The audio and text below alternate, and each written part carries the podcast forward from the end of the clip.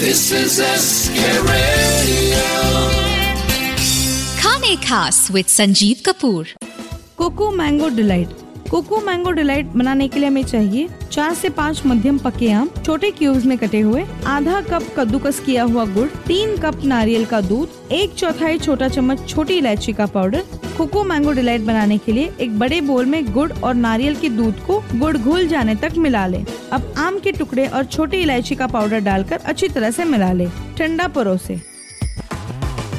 Like this Sochcast? Tune in for more. With the Sochcast app from the Google Play Store